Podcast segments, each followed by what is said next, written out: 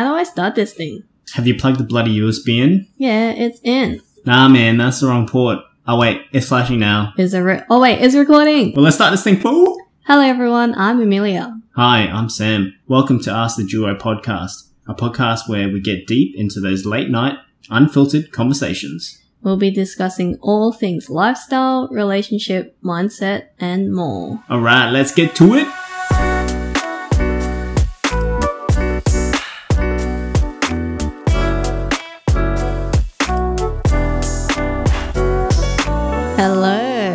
Hello. Hello, welcome, back. people.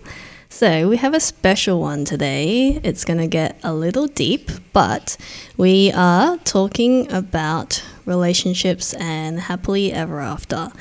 Um, with most of us growing up, we've watched movies like Disney, uh, rom coms, like any typical love stories, and the perception is when you get into a love relationship, it's always a happily ever after. Well, that's the expectation anyway, right? Yep. Um, but it's not always the case in reality. Sometimes relationships don't work out, and it might not be. It's not always a bad thing. Like there's a, I feel like there's a negative connotation to it. Like It's a if you- misconception, right? Mm. It's always like, oh, you know, when you get married, it's like that's it. You you, you know, you you're set. yeah. But reality is, is everyone's different. Relationships are always going to chop and change, so yeah. things may never be hundred percent. Yeah, and even I think that from the traditional side of things, the perception is you need to stay in that marriage. Mm. But I think in this modern day and age, it's okay that you guys are different people and things don't work out. Yeah, hundred, hundred Yeah, percent. so this is why we brought in a very special person, my friend from high school, Jaz. Hello, hello. So she's been through both a marriage and also a divorce, which we think would be really good for her to just share her story and just help other people who may be going through similar thoughts or similar experiences and just talk us through that. Sounds and good. yeah, get you to introduce yourself and let people know a bit about Jaz. Yeah, sounds good. So, Jaz, I've actually known Amelia from high school, as she said, and um, 31 now. And yeah, I've lived in Brisbane all my life. Was born in New Zealand and um, migrated to Australia when I was five, six, and yeah, pretty much Australia is where I've really been born and you know raised all my life. But um, in terms of, I guess, the relationship and marriage part, my marriage to the person who I was with, that was my first ever relationship. Oh, yeah. And um, I'd known him since uni days. So we met when I was 18 years old and we pretty much jumped into a relationship Mm. one month after like knowing each other Fresh. fresh. And I always just thought that he'd be the one and only person in my life. Um, that was um, what was going into. You know, when we got married, you know, I thought this was the person who I was going to spend the rest of my life with. And I guess sadly, that's not what it ended up being. And just the journey from, you know, getting into a relationship, um, getting married, it was really difficult. It was it was an emotional roller coaster for me. Yeah, and even for me when I knew you, because I didn't actually know know you in high school. We didn't really Yeah. talk as much. Only like the last few years we started to talk a bit more. But Yeah. as we were saying off the podcast as well, you didn't really share too much about that relationship as well. Like it was No. more very conservative and That's all that. right. And with your cultural background, was that because it's like a cultural thing that it wasn't shared as much? Yeah, so definitely um, a lot of the culture cultural aspect aspect came into play. So, you know, jumping into a relationship at 18, I had told my parents almost immediately. I hated hiding things from them. And my dad was always strict. Even like just growing up, um, I couldn't go to parties, you know, sleepovers were a no. It was just very difficult for me growing up, you know, having that normal lifestyle that any other kid in high school would have. Um, so I had I had to tell him because if I lied to him and he found out from somewhere else, he'd be really angry. So it was a difficult conversation. I told him that there was a guy that I met at uni. Um, you know, I'm seeing him. We both like each other, and he actually wanted to get to know the family straight away. His Um, family? his family, yeah. Wow. And you know, his conversation with me and my ex, like throughout the seven years in dating, was you know, lay low. You know, don't do things public. Um, you know, we, we don't want this um, going out in the Indian community. Um, it taints your image of you looking promiscuous. Um, it taints our image. And I get that. Like, I, I, he's from a different generation, and I wanted to be respectful. And if that's what he wanted, then, um, you know, I'd listen to him, and I was happy to do it. But it just meant that we couldn't do the normal couple things that other people do, like go on a date, you know, go for dinner dates, go to the movies.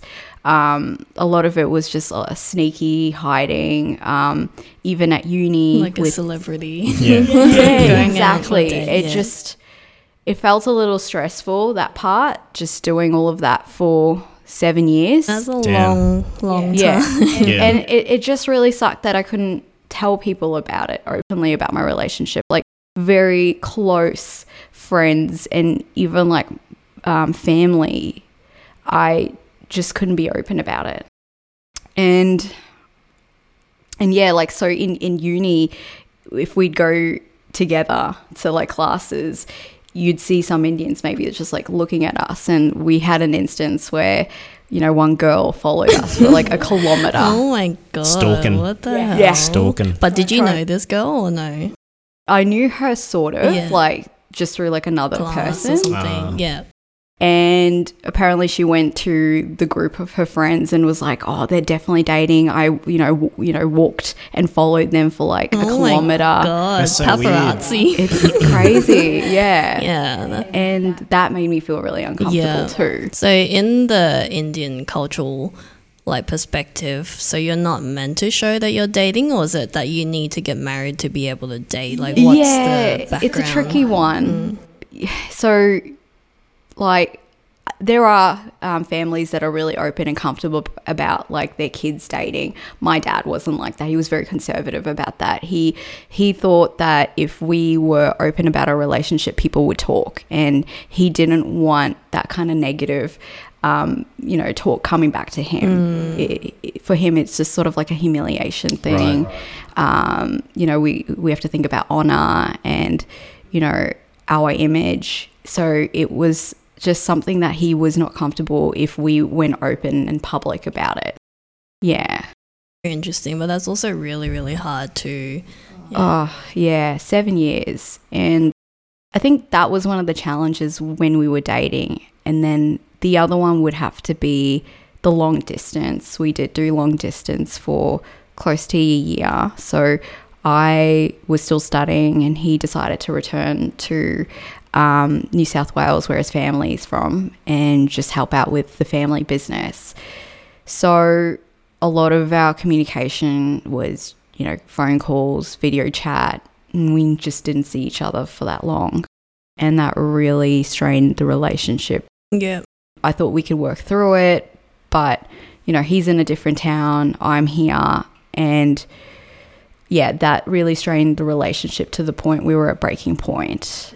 And yeah, there was just like a time where he went with his friends overseas for America to America for like three weeks, and in that three weeks, I hadn't been in contact with him for two weeks, and yeah, Yeah. like my mind was just going crazy. Like, What what do you is he think? doing? Yeah. like what is he doing? Is he cheating on me?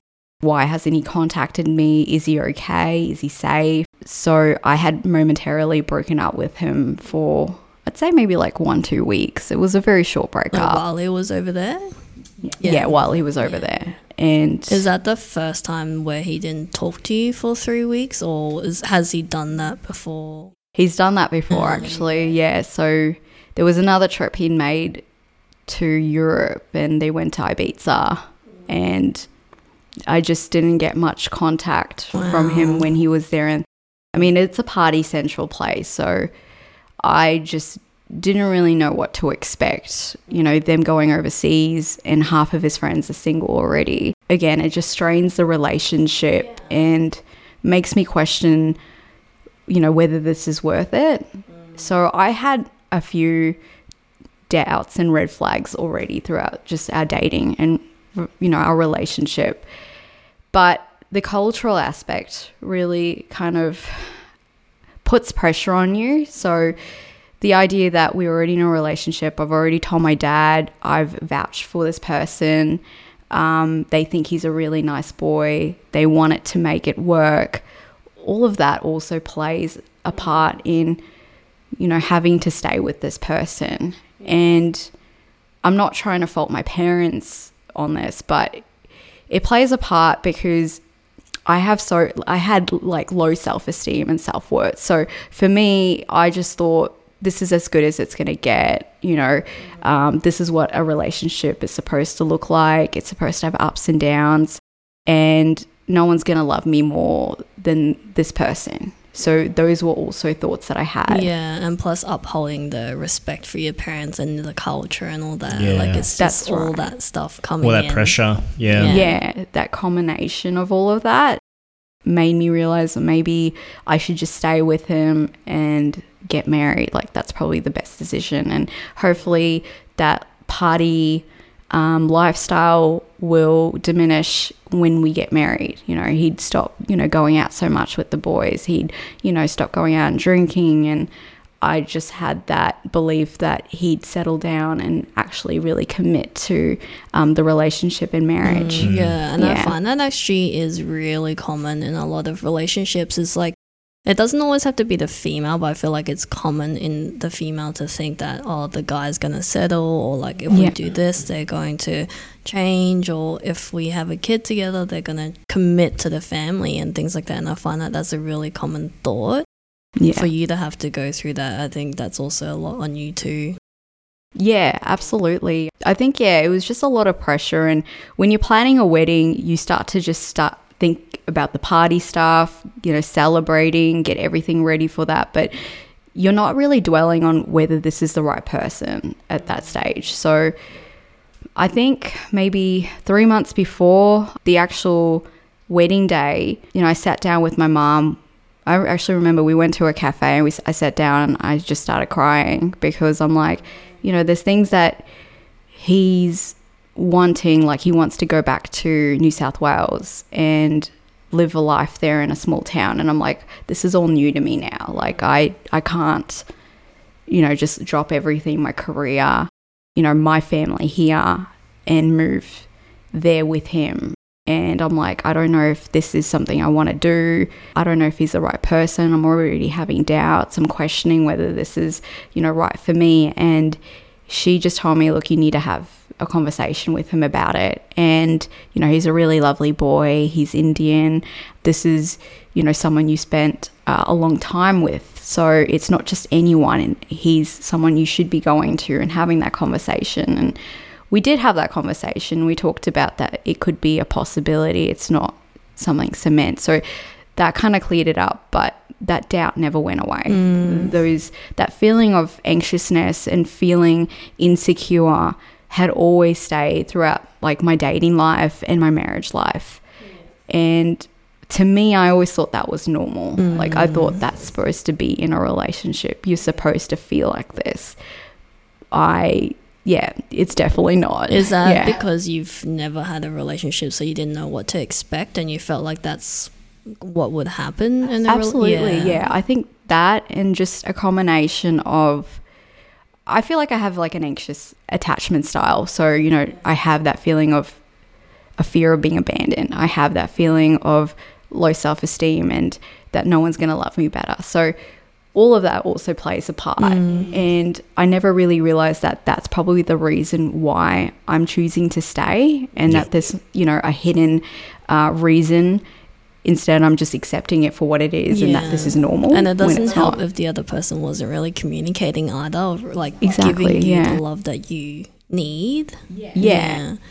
And like, I just think that it's normal. Like, if there is a relationship where one person is a party person and one is a homebody and that works, that's great. But that's something that I had a lot of difficulty and struggle with in the marriage. I think it can work as long as the other person's like, hey, I'm gonna come home late tonight, or like, hey, I'm Yeah. staying out for a drink. But if someone just goes cold, go out, and just doesn't come back till five o'clock or whatever other time it is, and say nothing, and do that on a regular occasion, then that's kind of a red flag to me. But if they're Yeah. like, this week I've got a dinner with colleagues, or like we're having Yeah. a Christmas dinner with blah blah blah, like it's communicated and you have Yeah. set that expectation. yeah. And if one person's like a homebody and someone's very extroverted, that can work. But if Yeah. someone's just like, nah, I'm doing my own thing, see you later, and then come Yeah. back at five o'clock, it's like, what the hell happened? Yeah, Yeah. but there's got to be a fine balance too. yeah. Like Yeah. both parties need to be in the same page when it comes mm. to like working together. yeah. And I think like communication added to that is obviously really important, but you need to spend that time with your signic- significant half. If you Yeah. know that you're going out all the time, you time, gotta compromise Yeah. somewhere. yeah, you got to compromise in some way or form. Like you can't just keep partying, mm. fucking. And be Yeah. like, hey, this these next two weeks I'm gonna go out uh, with my friends, but the week after let's go and you know do camping or let's go watch a movie or something Yeah. like that, where it's like showing you that they still think of you. Yeah. Yeah. And I think that a lot of that was lacking in our marriage. I think that we jumped into a marriage quite young and I was naive. And we didn't really talk about those things. We didn't have those open um, discussions and have that communication about being transparent about what we're doing. We didn't compromise or come to a middle point. And I think all of that could easily be seen in the first year of our marriage, where I wasn't happy with how his lifestyle was and my lifestyle was. And we weren't coming to, we weren't merging our lifestyles to a point where we both understand what we want and what we don't want. So, like when I did get married to him, it was the first time living with him because in Indian culture, the girl lives with their parents. Um, that's just the culture, and then they're expected to live with their husband after marriage. So, um, the first few months was just understanding our lifestyle and our living habits. But after that, you know, the the partying and going out was just something that was very common. Like I'd see it every weekend. He'd be out drinking with the boys and doing his own thing. And I'm a homebody and I like staying at home. I don't really want to spend my money on all of that stuff. I'd rather just stay at home and save that. And there was just no balance there.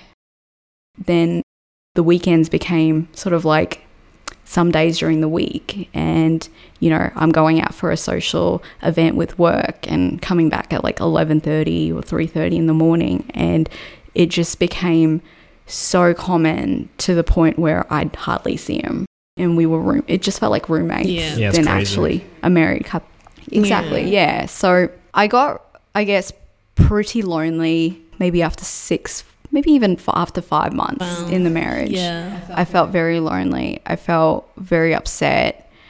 And I just didn't really pin it down to it being because of us being married. I just thought it was be- the stress of work and using that as an excuse. Mm. So I'd stay at work deliberately. It's a government job, so usually you you wrap up around 5, 6. That's that's the norm, but I was working from like 7 in the morning till like 7 p.m. Shit. sometimes. Yeah. And even my boss was like, you need to stop doing that. Yeah. And I'm like, I just want to stay. I don't mind just putting the wrong hours in. Just can I stay back? Like your body was in a bit of denial and you didn't want to accept that there's something wrong outside of that.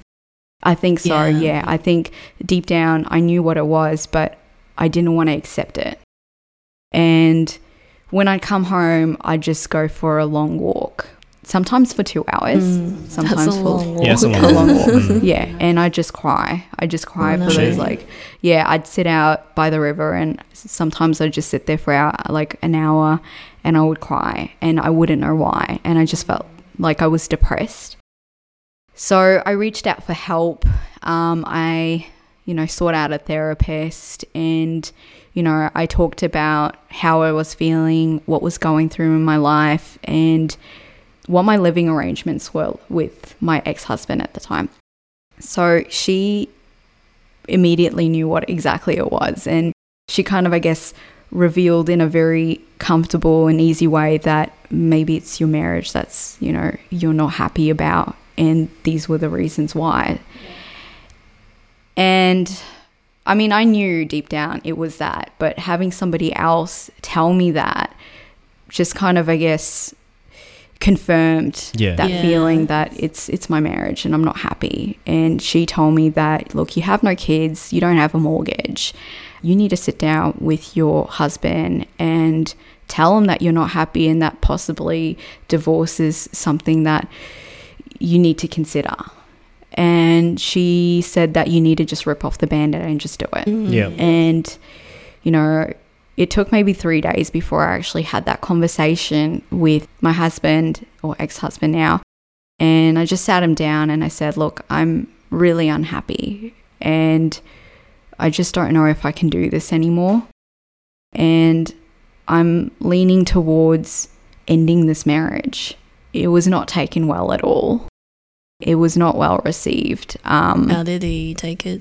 he i guess a part of him stonewalled me and the other half put the fault back on me Wow. so yeah, yeah. yeah. like oh well you don't do this around the house and you don't come out with me to social events and you always just want to stay at home and you're always sad and you need to exercise more if you feel sad and that's probably why you That's Yeah. so Trying to make you guilty, like feel guilty. kind of yeah manipulation in a way Yeah. too, like ma- Yeah. manipulating your thoughts and your feelings. Yeah, and my therapist brought that up too that it just feels like he's manipulating your thoughts.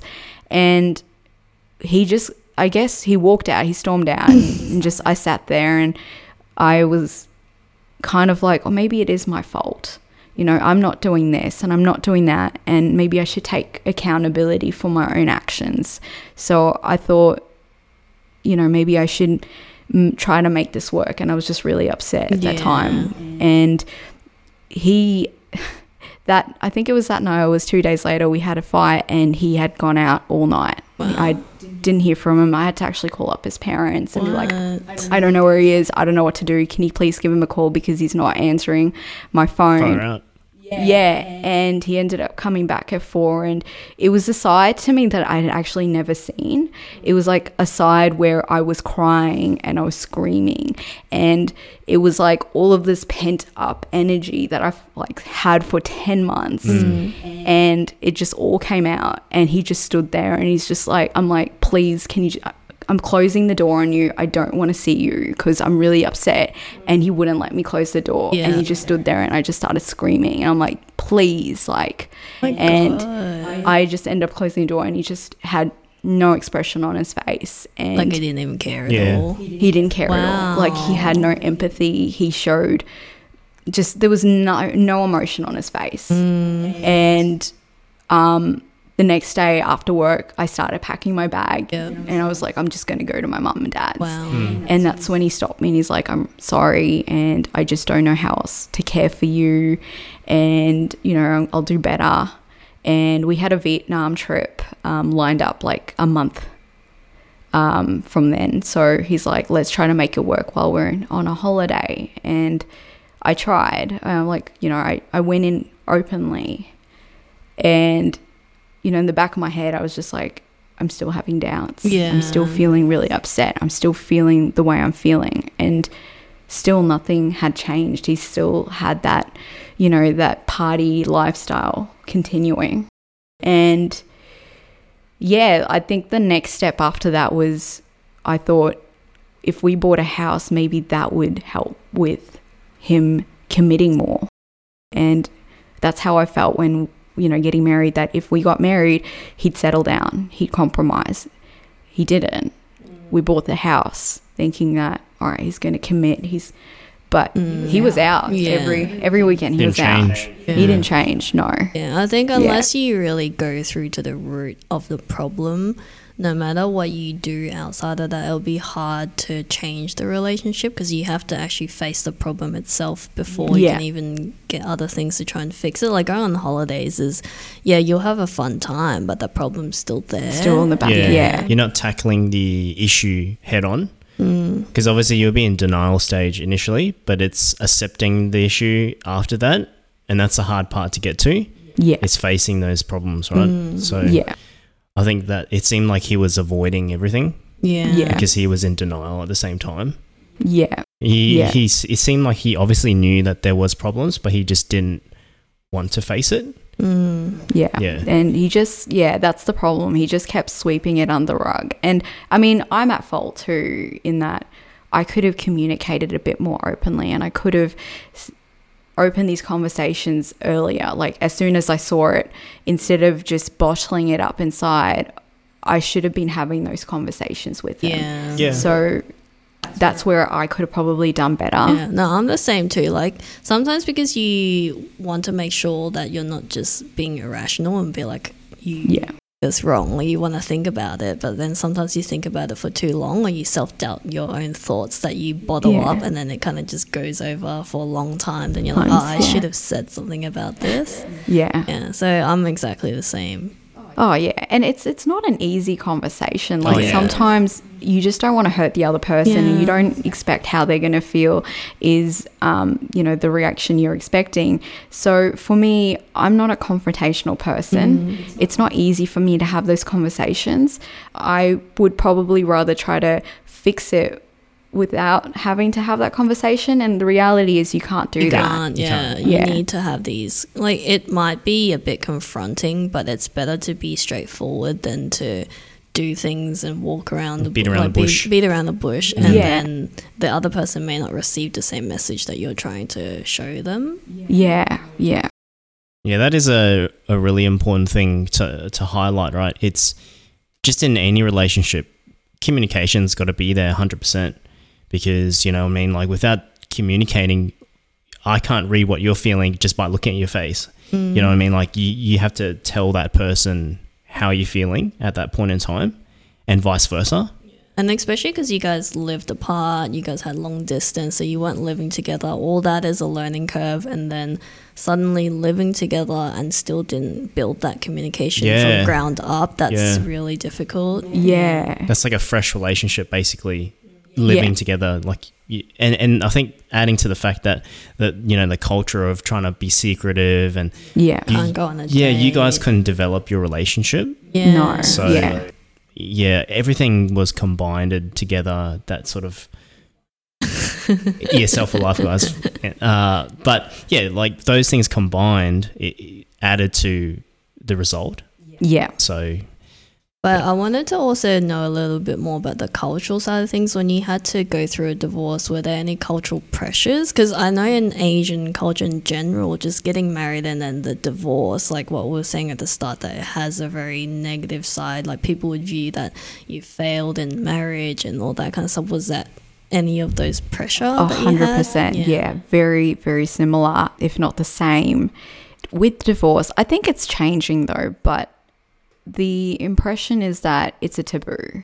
You know, it's it's a stigma attached to you. You're labeled and identified as the divorcee. Mm. yeah, And for me, that was also one of the reasons what made it difficult to get the divorce. I didn't want to make anyone unhappy. I didn't want to hurt my family.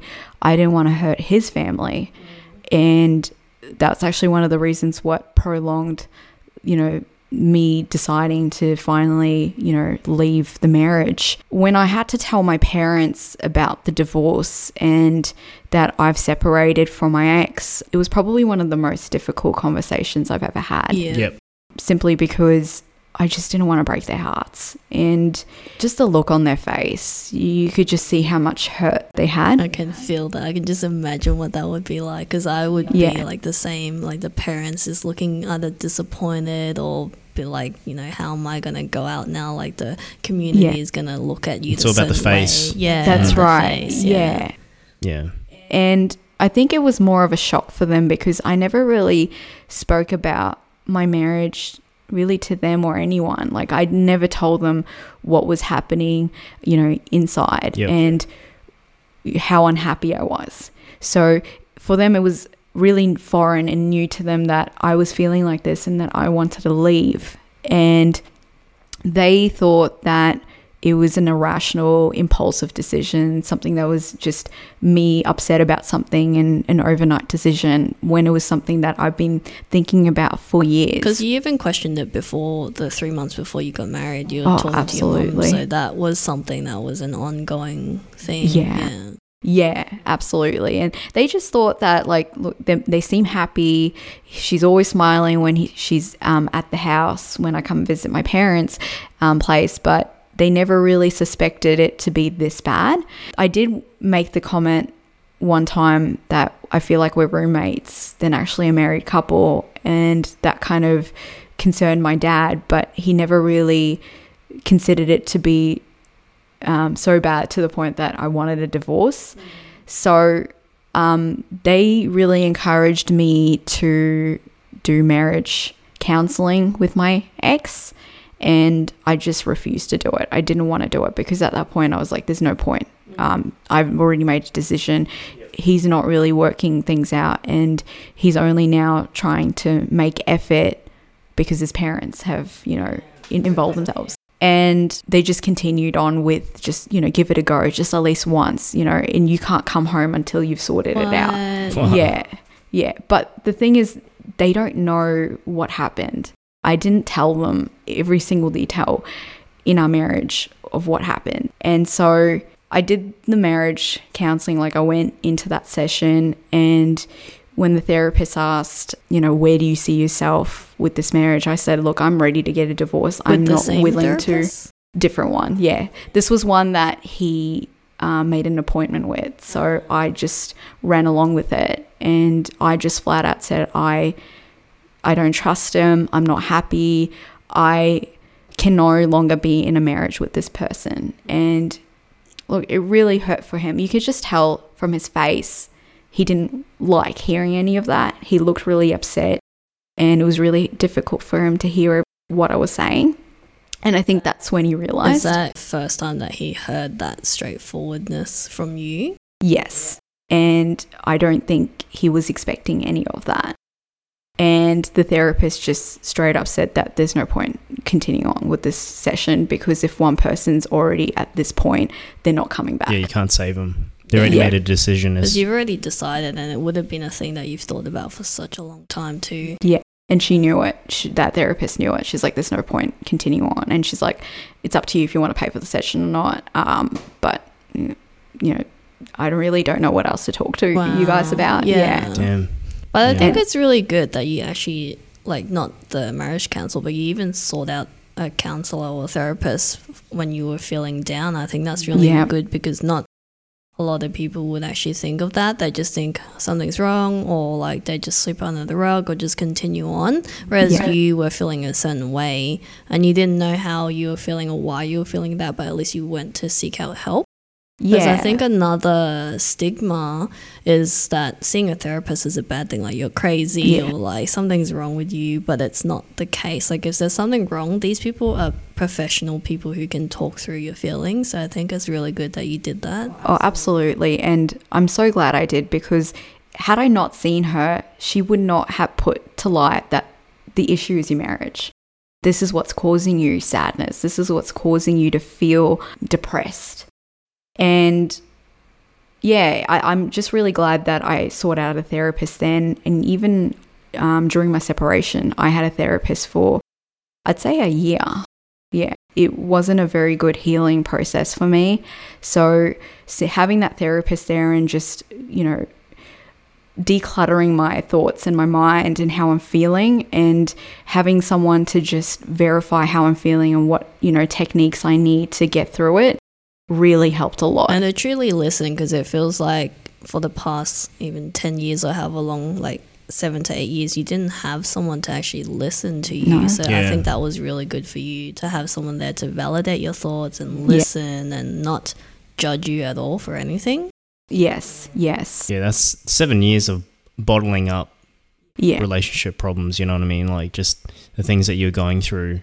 Yeah. And to have someone sit there and actually listen to you, but not just that, but identify, like you said, certain strategies that you can take on to help you improve or to release that. You know what I mean? Like, yeah. And even because you couldn't talk to your parents about it, so you would have gone through it alone A for lot. a long time. yeah, and keeping it a secret too. Yeah. man. Yeah. like everything. So you're just like having all these things piling up behind you and inside, and just Dealing it alone. That's the the hardest, hardest part. part. Like I virtually told no one about the inside of like our marriage and Yeah. what I was Mm. experiencing. And I think that if I had just told one friend or one family member, they would have just told me to leave. Yeah. yeah, Yeah. hundred percent. Even fucking hearing it, I'm just like, dude, get the fuck out of there, like straight It's up. a big no-no. Yeah, Yeah. Would you say that finding that therapist during your breakup or your divorce, that's how you found yourself again, or I think that the therapist is there to give you, you know, help and support and tell you, you know, techniques to cope with it. But at the end of the day, it really comes down to you. Yeah. So when I got separated, I immediately started, you know, seeking out help with a therapist. But I didn't start the healing process until maybe maybe 2020, late 2020. So I separated in 2019. I didn't start the healing process until 2020 late. And the reason being is I felt very numb throughout the whole process. I felt very indifferent at times. And I started to take on destructive behavior. So just excessive drinking. Wow. I'd go out just so that I could shut my thoughts, not think about the whole marriage, the the failure that I I felt like I was a failure the whole time.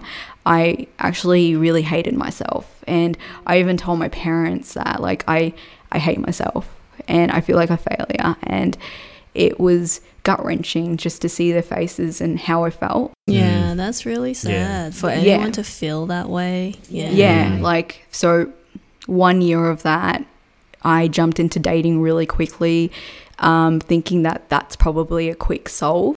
So I did traveling. The traveling was nice, like it, it helped me explore myself, but that doesn't mean that you're gonna heal from it. It's just something that's gonna help you find yourself better, but it doesn't necessarily mean that it's gonna help with the healing. And then I just finally got to a point, which was at the end of 2020, where I'm like, I can't solve this from excessive drinking. I can't solve this from going out. I can't solve this with, you know, spending as much time as I can with family and friends or going traveling. I need to actually sit down with myself, with my thoughts, and feel what I feel yeah, Mm. and journaling helped a lot with that. And I even just sought out like a self love workshop yeah. to cool. help me understand myself better and why I feel what I feel. Yeah. Yeah. And that's when I truly accepted what it was and that it's no one's fault. And that's when I really truly started to value myself and love myself. Yeah, that's when I was finally at peace with the whole um, marriage breakdown and that it is what it is. Yeah. So when you say that it took you a year after talking to a therapist to start the healing process, what's the healing process? Is that you just actually journaling and thinking about it and sitting with your thoughts like that kind of healing?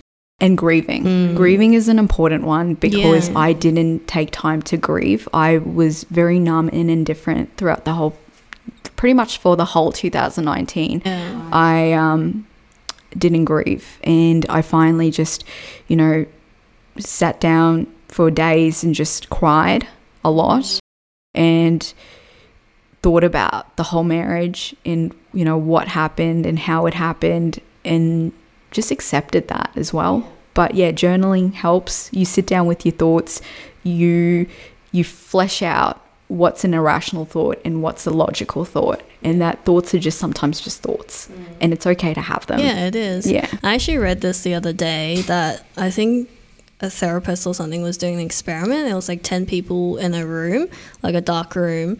And I think it was like they pay you thousand dollars or ten thousand dollars if you can sit in there for five minutes to think sit there and just listen to your own thoughts or you can get out straight away by getting tasered. And i think 95% i don't know if it's the right data but 95% of people would rather get tasered than to sit there for five minutes and think about their own thoughts.